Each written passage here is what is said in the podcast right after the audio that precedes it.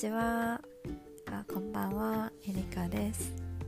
えっと ラジオをちょっと始めようと思っていきなり始めてみました。であのこれ多分最初聞いてくれる人は友達だと思うから友達な感じのノリで話します。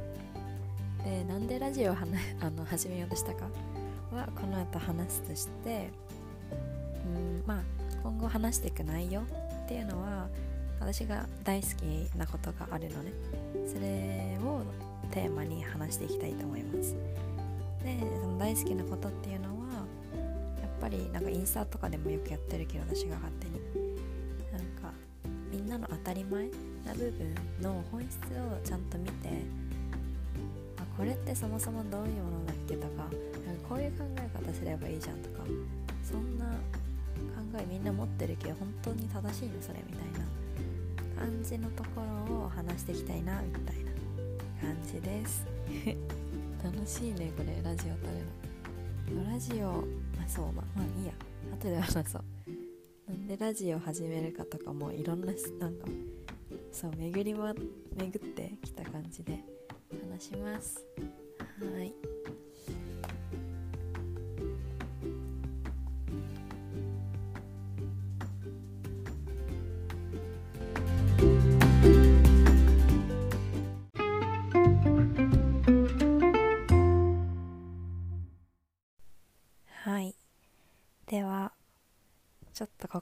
2セッション言えてない。2セッションに分けて話したいと思います。まずは多分なんでいきなりラジオ始めたみたいな なるからなるし私もびっくりしてるからなんでラジオあの始めてるのか今？ってことに話して次もう一つのトピックとしてはまあ今日話したいことを、まあ、フリーに話そうかなって思ってます。OK ねなんかね2つ目のことはちょっとなんかスーパーナチュラルなんか自然体みたいなキーワードが昨日今日でめっちゃなんか聞くからそれを話したいです。はい。ではまず1つ目のなんでラジオ始めてるんっていうことなんです。はい。で私もなんか2週間前まではなんかラジオって聞かないしえそこでビジネス成り立ってんだみたいな感じだったのね。だから今自分がこうやっていきなりラジオ始めてるのもびっくり。でもなんか毎日毎日のなんかミラクルの繰り返しでラジオ始めることになったのね。そう。でもう半なんない？最初から話すと自分で笑っちゃうわこれ。えっと去年私は広告代理店にいました。でその時にまあなんかいろんな広告があるメディアとして私はデジタルの広告だったのね。だけど CM もあればイベントもあります。雑誌テレビラジオあるのね。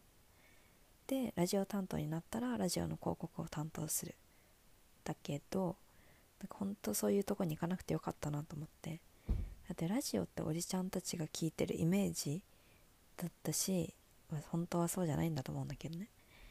イメージだったしラジオのその枠 CM みたいな広告を売るって自分にとっては別に楽しくないと思って違うことがしたかったから。だからその時はなんかえー、みたいな。ラジオないやん。みたいな。無理無理って思ってたのね。でずっともう最近までそう思ってた。けどすごい今考えるとずっと頭に残ってることがあってそれがその広告代理店にいた時に関係者だけが来れるセミナーがあったの。でそこに行ったんだけどそれがなんか Spotify について話してたのね。Spotify のなんか取締役とかが来て話していて関係者にね。で Spotify って知ってるかな？アメリカの音楽配信サービスなんだけど、まあ、無料で聴けるしでもなんか無制限にスキップするとかあのなんだろう好きな曲をサビの部分から聞くとか。そういうことをするためには課金しなきゃいけない。うん。で広告も出る。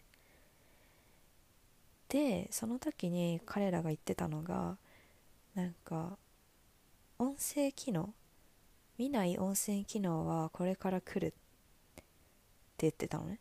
でそれがなんかすごい頭に残ってて。私はなんかその時えー、その来るかな？とか思ったけど確かに Google の何ていうのあれあるじゃん。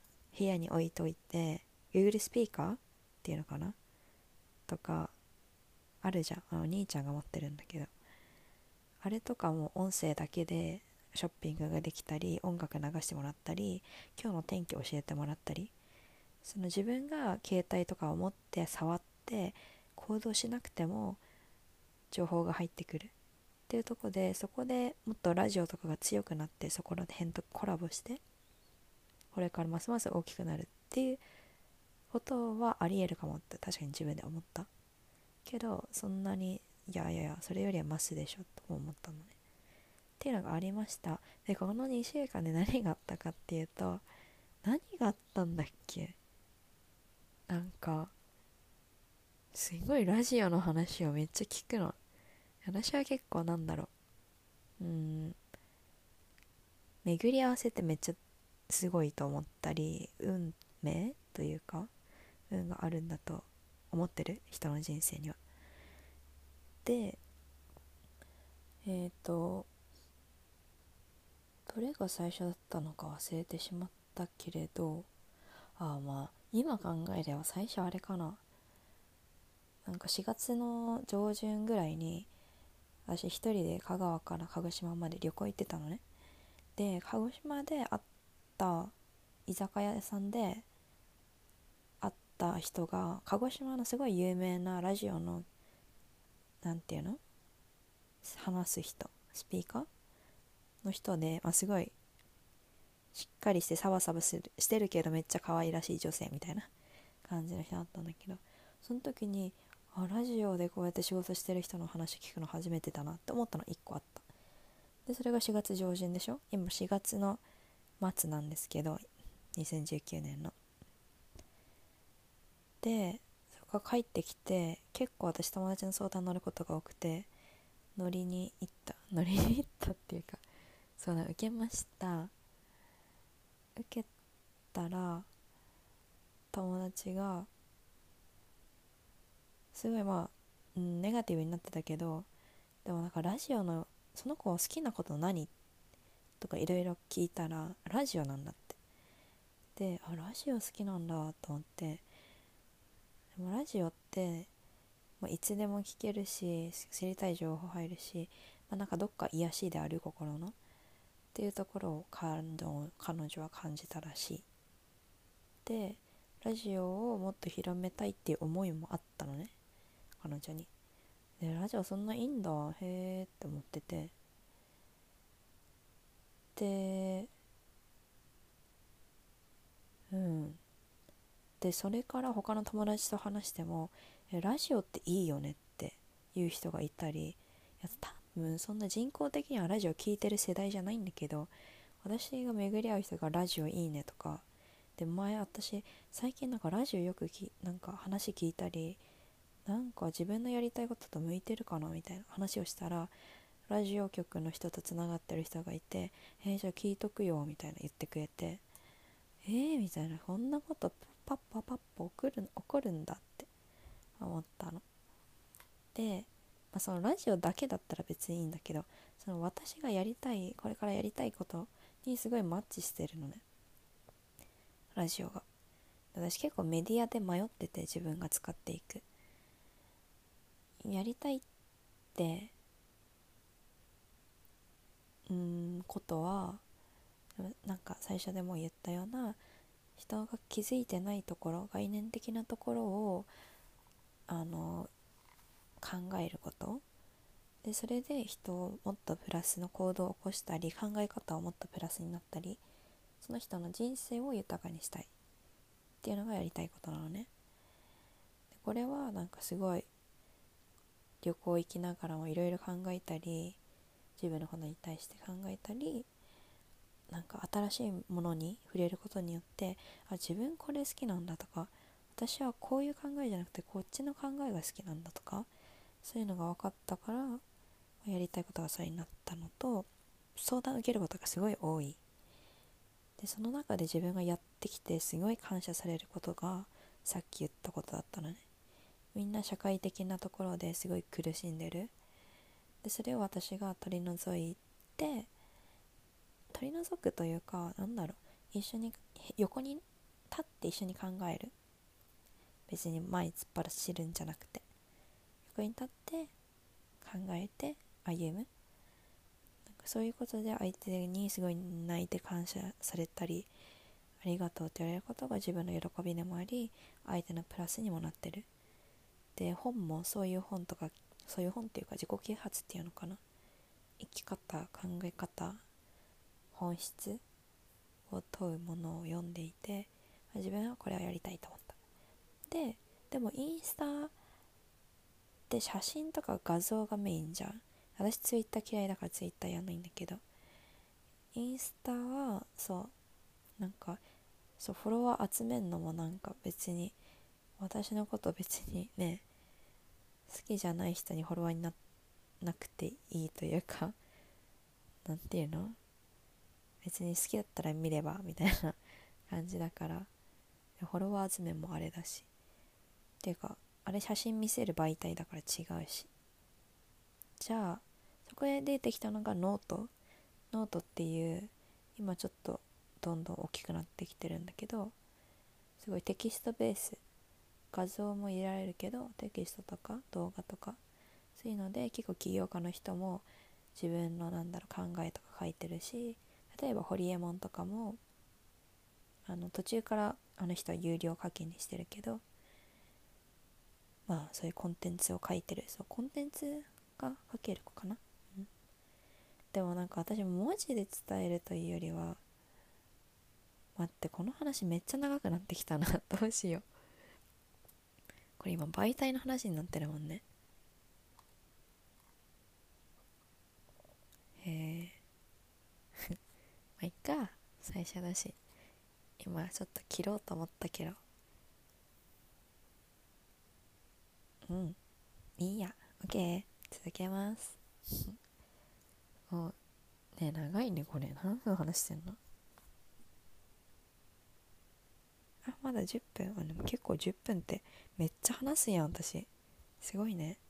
OK えっと何話した？そう。ノート。だけど私はなんか言葉で伝えたい。自分のこの声で伝えたいっていうのがあったり人からそうした方がいいよって言われたことがあったのね。人からそうしていいよっていうのはある方がなんかエリカちゃんと話してるとすごいエネルギー湧くしすごい楽しくなる。自分がワクワクしてくる。だから文字とかインスタ顔が見えないインスタとかだったらもったいないよって。だからなんかそういう才能あるんだからそういうライブ配信とかしたらって言われたの。えライブ配信ねと思ってその LINE の顔見せて話すやつとかインスタとかね。そういうのを勧めてくれて。でもなんか自分的になんだろうあれでフォロー見てくれる人を増やすのってインフルエンサーとかだったら多分見るけど最初から難しいなと思ったりやってみたけど楽しかったんだけど。っていうのはあってだからやっぱり声とか話し方とかなんかそういうとこでやっぱりエネルギー伝わると思うしそういうのしたい。ってことでやっぱラジオいいじゃんと思って始めてみました。とりあえず今日。ね。はいちょっとまとまったかな。まあこんな感じ。はい。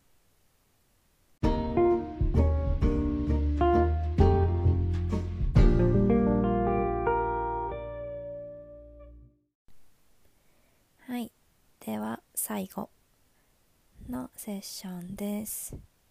これはなんかまあフリーにトークしたい感じで特に何を言いたいとか決めてない？けどトピックだけはなんか決めてます。トピックは自然体？ナチュラル？っていう言葉について。というかその存在について。話したいなと思った。これは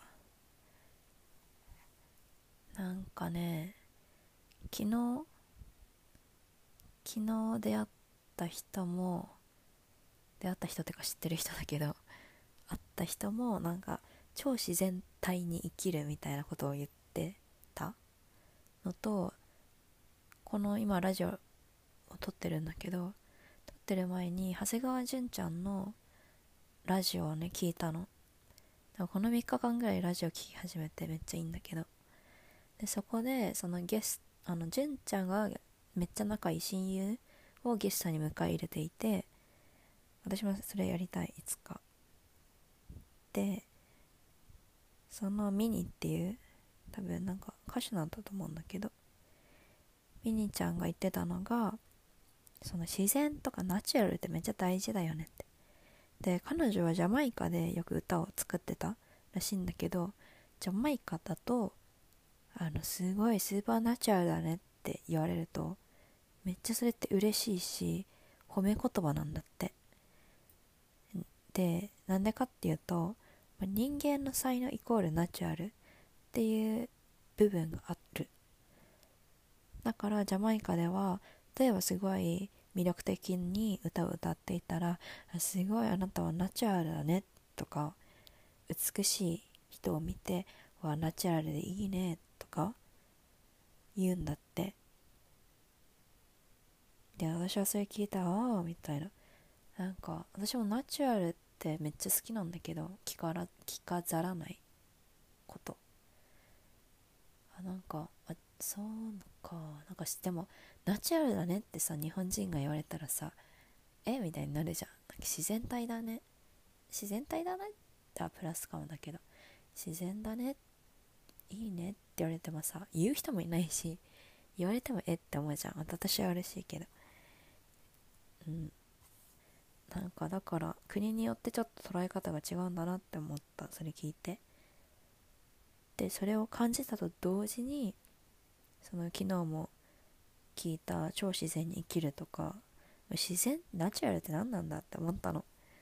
でなんか私が今月なんかあのまあそんなナチュラルのためにとかじゃないけどあのやっていたことがな、今考えれば自然なのね。何かっていうとお化粧をしないってこと。これ、まあ、女性の話、まあ、男性もすんのか？する人いるけど。になるけどもなんかね今月お化粧したの本当に2回しかなくて他は全部すっぴんだったのね、すっぴんまあまあそうすっぴんだから日焼け止め塗ってでまあなんかちょっと眉毛はペンシルでささっと描く。5秒ぐらいの書いてんのかってぐらいの。でなんですっぴんなにしたかっていうとなんだろうなんかそもそものその肌お肌をもっと大切にしたかったしもっとなんだろう自分のお肌を綺麗にしたかった？っていうところから始まったりまあなんか化粧自体ちょっとめんどくさいし帰ってきて夜落とすのとかもめんどくさいしそういうのも嫌だなって思ったのがあった。でちょうど旅行始まりで一人旅だったからうん化粧をしていませんでした。でなんかさっきね考えてみたの。なんか自然体だなと思ってすっぴんも。でそのやっぱ自然体に生きるとうんなんかいいものが結局得れるなって思ったのね。いや例えばお化粧の話するよ。別に全然お化粧が悪いことではない。だけどお化粧と、まあ、すっぴんっていう存在について考えてみたのさっき。でお化粧ってじゃあなんでするの？って。ところで多分いくつか理由がある。一つは可愛く綺麗に見られたい。ってところ。お化粧したらもっと例えばまつげ上げてわかるかな男の人。まつげ上げたりファンデーション塗るからお肌が綺麗になったり目が目力が出たりか？ああとはチークしてほっぺが赤くなるからちょっと可愛らしくなるとかね。そういうので可愛く見られたいっていうのが一つある。でもう一つはまあちょっと似てるけどテンションが上がる。自信がつく。これは結構内面的なことでさっき言った可愛く見られたいっていうのは外からの意識じゃん。でもその自信がつくお化粧すると結構自信つく人とかいるのね。自信ついてあやる気出てきたとかうん人がいる。だからそれは内面的なことなんだけどその理由もある。でもう一つは隠す。隠す。でこれが私はあんまり好きじゃないというかまあしがちだけどね。いろんな目に対してみんな隠すことがある。っていうか私ないけど。隠したがるじゃん人って。でそれって本当の自分を見られるのが怖い。お化粧で言うとニキビが例えばあってお肌が綺麗じゃない本当は。でもそれを見られたくないからファンデーション塗ってなんかコンシーラーっていうものもあってそれで隠す。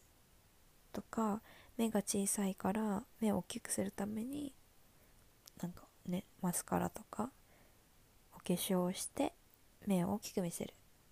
アイライナーとかなんか使って。っていうのがお化粧をする意味で3パターン私は見つけたの。でもこの3パターンをひっくるめた存在というか意識が世の中にあるからこれが存在してると思ったの。で何かっていうとそのやっぱり可愛いとか綺麗とかなんだ見た目？それだよね。見た目だよね今の。見た目が良いイコールグッドな世界であること。でもこれ当たり前のことなんだけどはうん。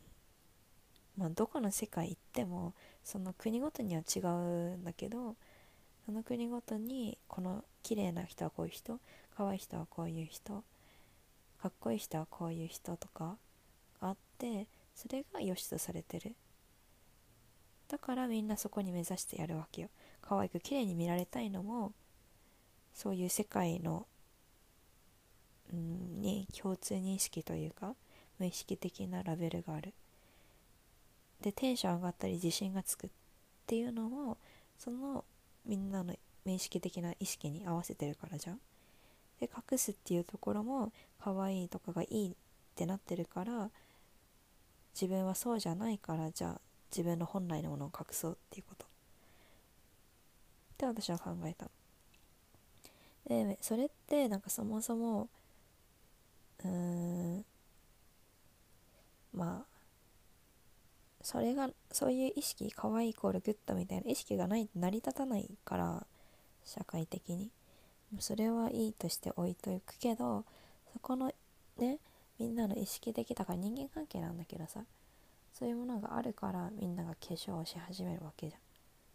でも一番嫌なのは別に自信がついてもいいし可愛く見られたいってめっちゃいいこと。それで人に磨きがかかるって素晴らしいことだと思う。だけどなんか隠すとかちょっとネガティブなこともあるからそこ良くないなというか話なのね。で良くないなっていうかちょ逆に今化粧の話したけど化粧しない人じゃあすっぴんの人の話にするよ。結構さ海外多いじゃんすっぴんの人。結構多いじゃん？うん。アメリカもハワイも多かったし、ハワイアメリカなんだけど。ヨーロッパとかいろいろ。私は結構見たりするよ。でもすっぴんの人いいなって思ったのね私は。感じた。なんか何でも偽ってない感じででもそのままでいて美しいし内面が美しければそのままが出る人のだからすごいいいと思った。私はこの1ヶ月すっぴんで過ごしてみてなんか別に私肌に自信がなかなかったというかあったわけじゃないんだけどなんか意外とえこれすっぴんみたいな。えめっちゃえ綺麗だねみたいな。あんま変わんないよとか結構ポジティブなこと言われてえ意外と受け入れられるってところ。でそれが自信？ありのままの自分も、まあ、受け入れてくれるんだっていう自信につながった。で前なんか私スピンで外嫌だった人でもあってでもそれがこんなになんか自信もついた？そんなに自信ついたっていうかね、まあ、いいいんだってこのまんまでも。だからさっきの可愛いイコールグッドの世界の化粧をする人の自信がつくっていうのとはまた違ってその偽らなくても自分のままでいいんだっていう自信がもらえた。であともう一つはもう見た目とかじゃなくてなんか自分が見てあ肌が綺麗になったなって思ったの。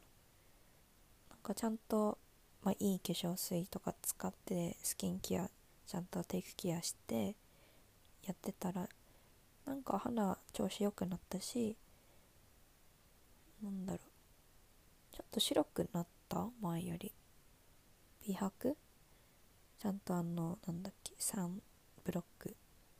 日焼け止めも塗ってたり、まあ、前から塗ってんだけど、気をつけるようになってさらに良くなったのねお肌が。だから素が綺麗になったってことだよね。それってさっきそのお化粧の話した隠すっていう部分とすごい相対的にあると思っていて隠すと反対って見せる？で見せるものでいいものを作れたってわけじゃん。私の結論から言うと。素でいることによって。っていうところがなんかあったなってさっき振り返ってたの。で多分これって他のね今お化粧の話だったけど他のことにも置き換えられると思う。さっき最初に言ったなんか超自然に生きるみたいなナチュラル。ってところがなんかどれだけ大事なのか。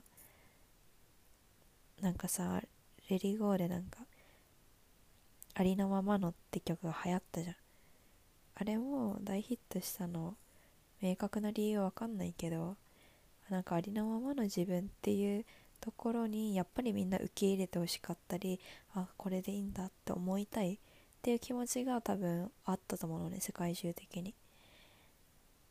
だからそのなんだろうナチュラルに生きるってめっちゃ大事だなって思う。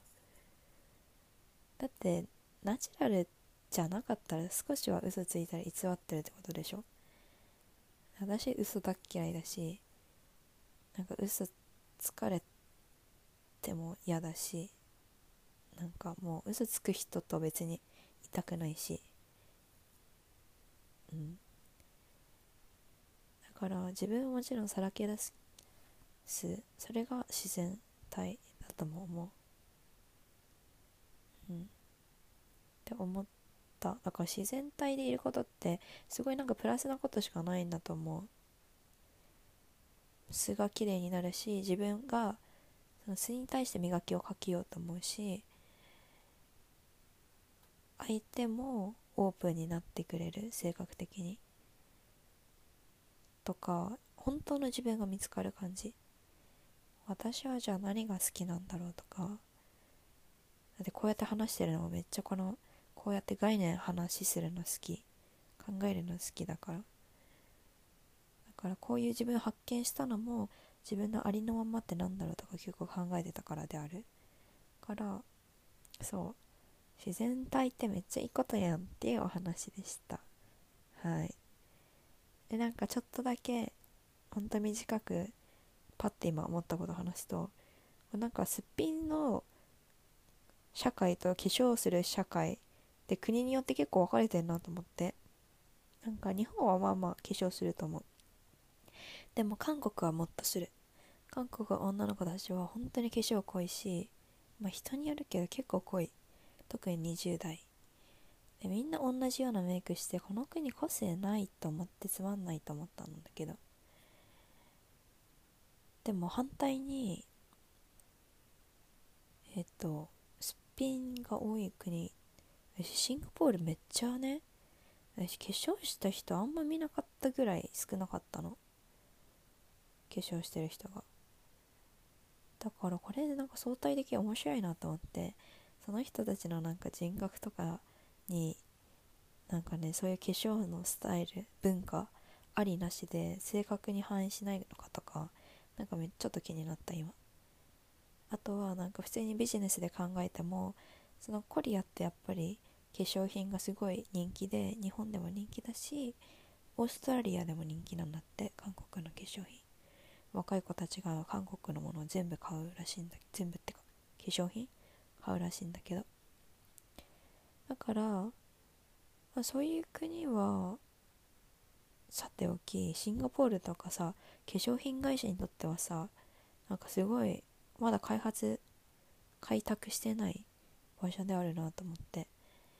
化粧の良さがみんなそんなに分かってないってことでしょ？とかめんどくさいとか思う程度でやんないわけじゃん。だからそここそさなんか構成とかさ日本ブランドはシンガポールですごいグッドとされてるから、まあ、どこにの国ってもそうだけど。だからそういうとこにね国にバンって大きく出てそのすっぴん社会を変えるとかね企業的にはそういうことしたらねえめっちゃいいのになって思った。トップに入れて。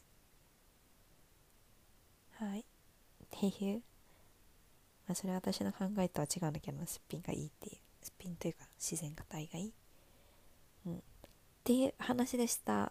はい。